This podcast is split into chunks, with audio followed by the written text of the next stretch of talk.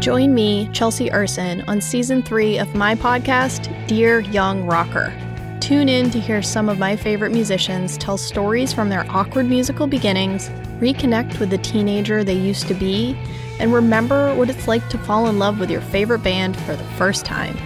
Listen to Dear Young Rocker Season 3 on the iHeartRadio app, Apple Podcasts, or wherever you get your podcasts.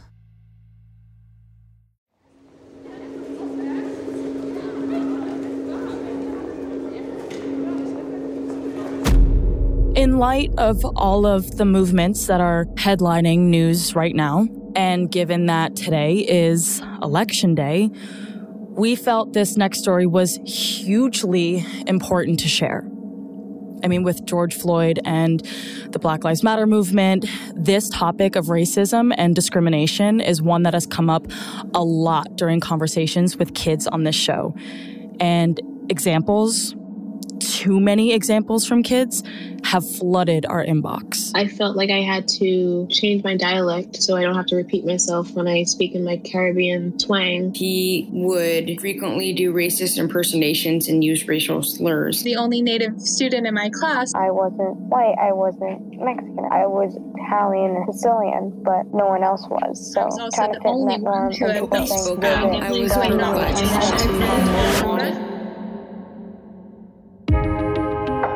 You're going through life and it's tough. But what's going to happen to you? How do you get through it? Does anyone even understand? I wish someone could tell me what to do. Hi, I'm Samantha Logan, and this is We Got You, a podcast for kids whose hard questions are answered by the older teenage kids who have already been through it.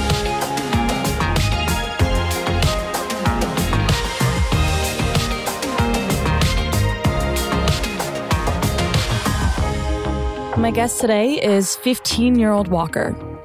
So, Walker moved a lot growing up, and during his time at different schools, he experienced racism. And more importantly, he talks about how that affected him and how he felt about himself and the world around him. He speaks here about how he handled the confrontations and what he learned in the process. Let's hear his story. My name is Walker. I'm 15 and I'm from Chapel Hill, North Carolina. As I get older, it sort of feels like as you grow like with confidence, then it's a lot easier to stand up for yourself now than than it would have been back then because I wasn't really as confident with like anything that I would ever do. I mostly lived in like upper middle class neighborhoods my whole life. Everywhere I live, we've been like one of the only like one or two black families in each neighborhood when I was growing up, that was always kind of strange. And then now it's sort of just like realizing how very few like families there are like mine that like exist in this world. And it's always sort of been strange, like walking around in my own neighborhood, not seeing many people that look like me. In the U.S., the way like the system's set up, there's not a lot of black families that, who are wealthy enough to like live in a lot of upper middle class neighborhoods. And like at school, all my black friends coming from school, like the only people around in the neighborhood that I've been growing up with were like white, and like a lot of those people like went to different schools and stuff. All my black friends came from school and not from outside, and that was weird.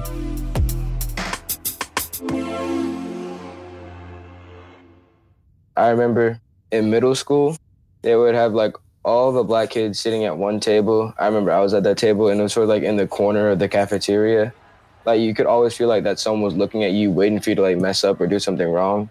We had had like problems with the teachers. Like you could tell every time you looked in their direction, they were looking at you. And like, like I asked people from different tables, and like they never like experienced anything like that. No. What happened one day was like, an orange was thrown from like somewhere in the lunchroom, but like it wasn't thrown from my table, and like no one at my table even had like an orange that day teacher that was like watching lunch today like sprinted over like to our table. It was like screaming at us like who threw the orange and stuff, and like getting really mad at us and like pointing people out and like even no one did it and like that was really bad. But like he had no proof, so no one actually got in trouble for it.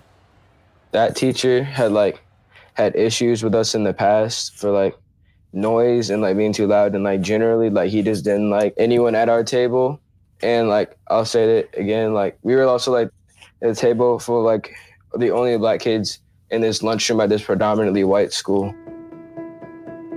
I didn't really see back then why it was such an issue. It like looking back now, it makes me a little angry. Then I was angry, but it was only for like the reason that like he had just like been annoying and like taking up like the rest of our lunchtime. I wasn't like really angry about the situation, like why that had taken place. It's prevalent with children, racism with like other children, because like as before, it's sort of like at the moment where like they know it's bad, but like at the same time they don't know how bad it is. And like racism with other children, I've experienced more racism from like other kids than, than from adults.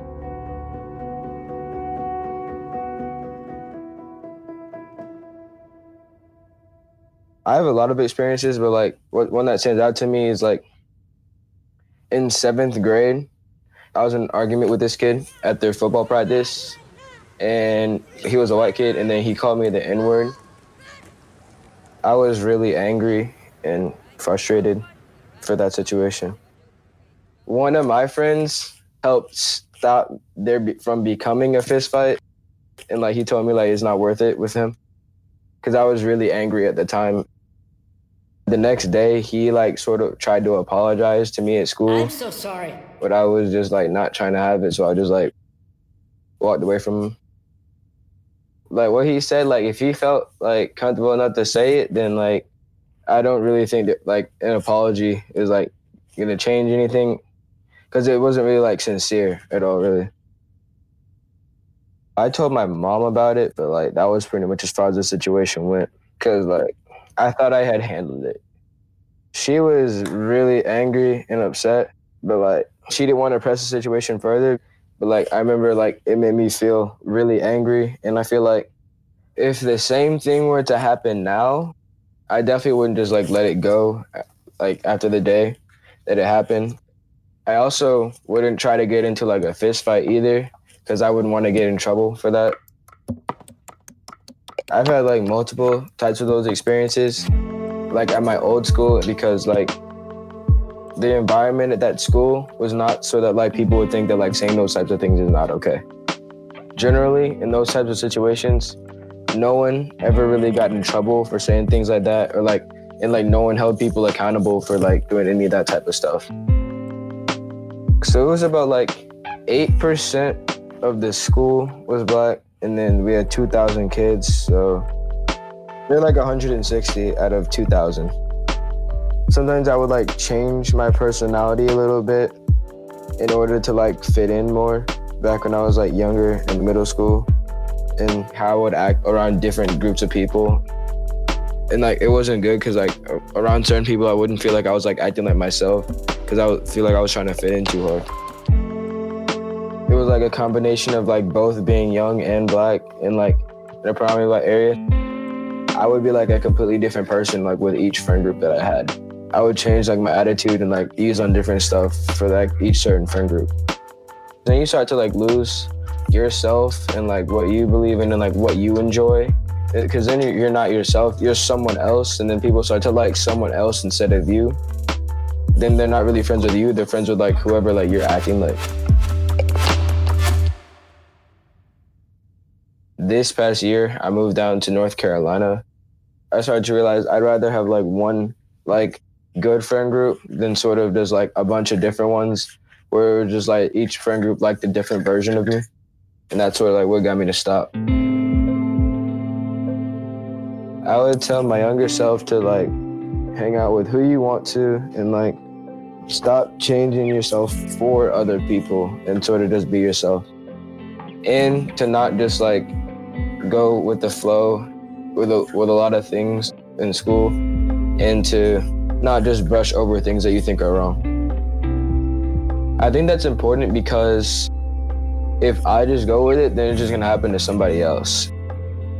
It's just gonna keep on happening over and over again. If no one's ever held accountable for it, it'll never stop.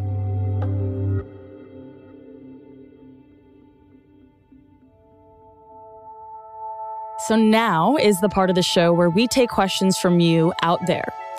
We ask kids to age 9 through 13 around the country through various networks to submit, and we had lots of responses. If you would like to submit a question for future episodes, DM us on our Instagram account, We Got You Show. For today's panel, Walker was also joined by Isabella, a teen we will speak to in another episode this season, who also speaks about her experience with racism. And with the election happening today, racial equality is so incredibly important to discuss. So, what are the most important things for middle schoolers to know? I think to answer that question, and this is specifically to BIPOC um, uh, middle schoolers, I guess, and, and young people, it's kind of this idea of um, not, you know, sacrificing your identity as, you know, a person of color. Um, to, to fit in with the normalized, you know, version of society that is often very white and is often very mainstream. So I think you know, one of the best things we can do is to realize that the fault is not usually with you um, when you're dealing with these struggles, but it has to do a lot with these systems. And, you know, sometimes the fact that you're not, so, that, that they weren't designed for you, that maybe you're not supposed to fit in that way. So, um, understanding that I think is really crucial for a young age. And so, um, you know, find your own stories and don't listen to always what is told to you um, at face value. I would say stay true to yourself because, like, looking back, I often have my found myself having like two different personalities. I would have one personality that I would have around like my white friends, and then I would be a completely different person around like my friends that were like people of color and, and like that. That creates a lot of anxiety and like just extra stress that you don't need. So Walker said he experienced racism more from other kids than he's seen from adults. What is it about middle school experience that makes kids feel so isolated in that way? I can kids be racist? Well, like why?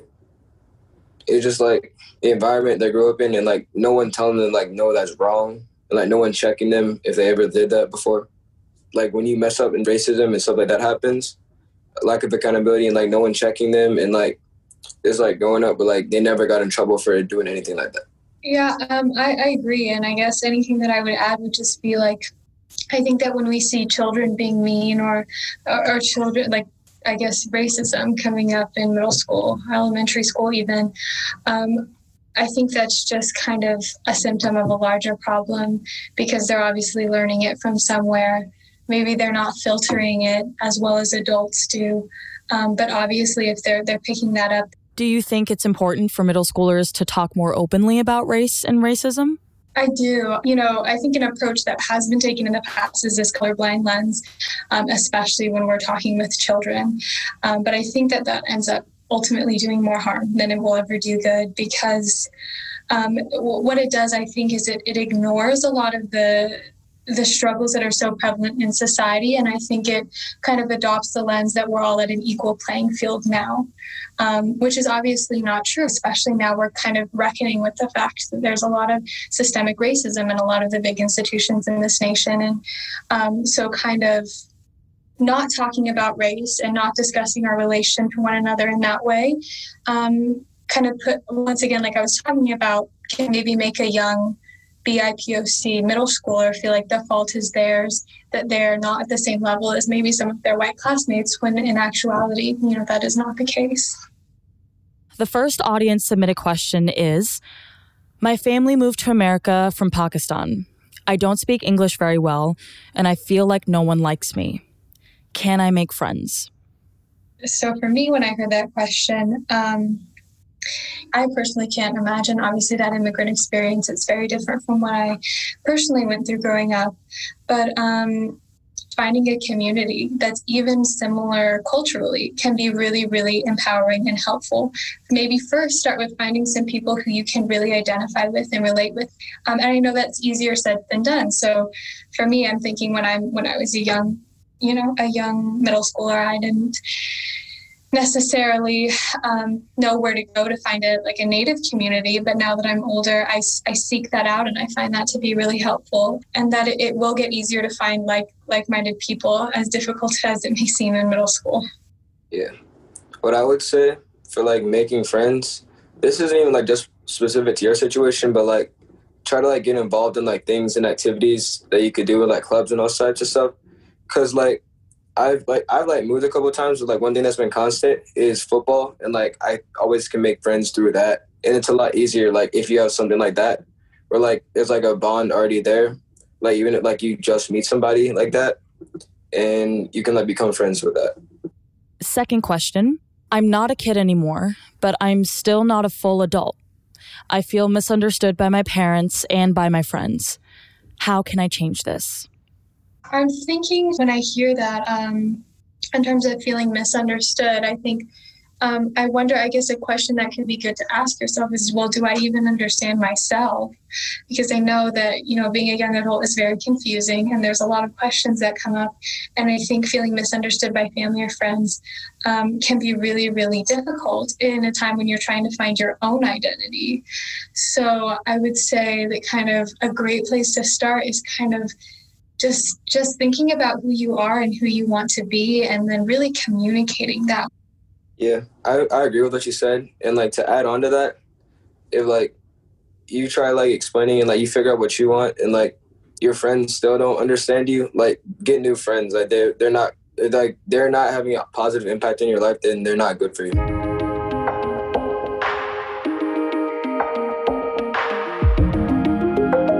Okay, so I want to thank you all so much for tuning in to We Got You.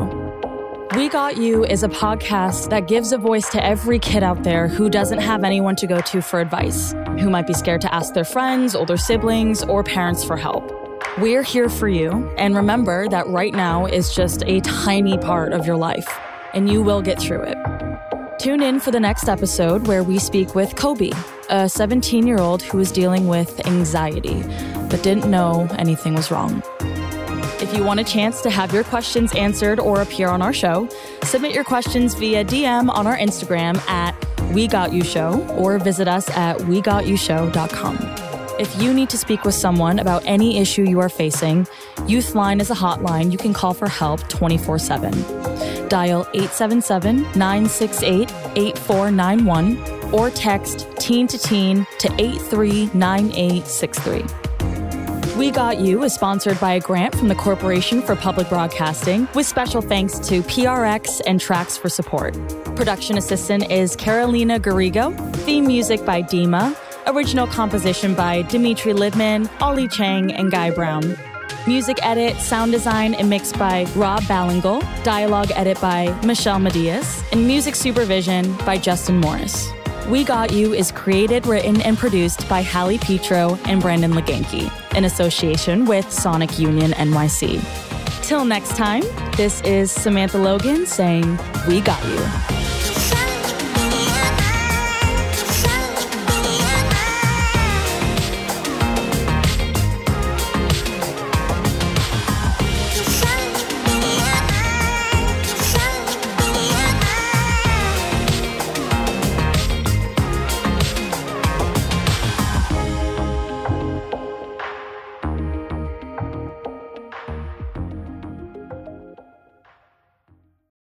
Support for TRAX comes from the Corporation for Public Broadcasting.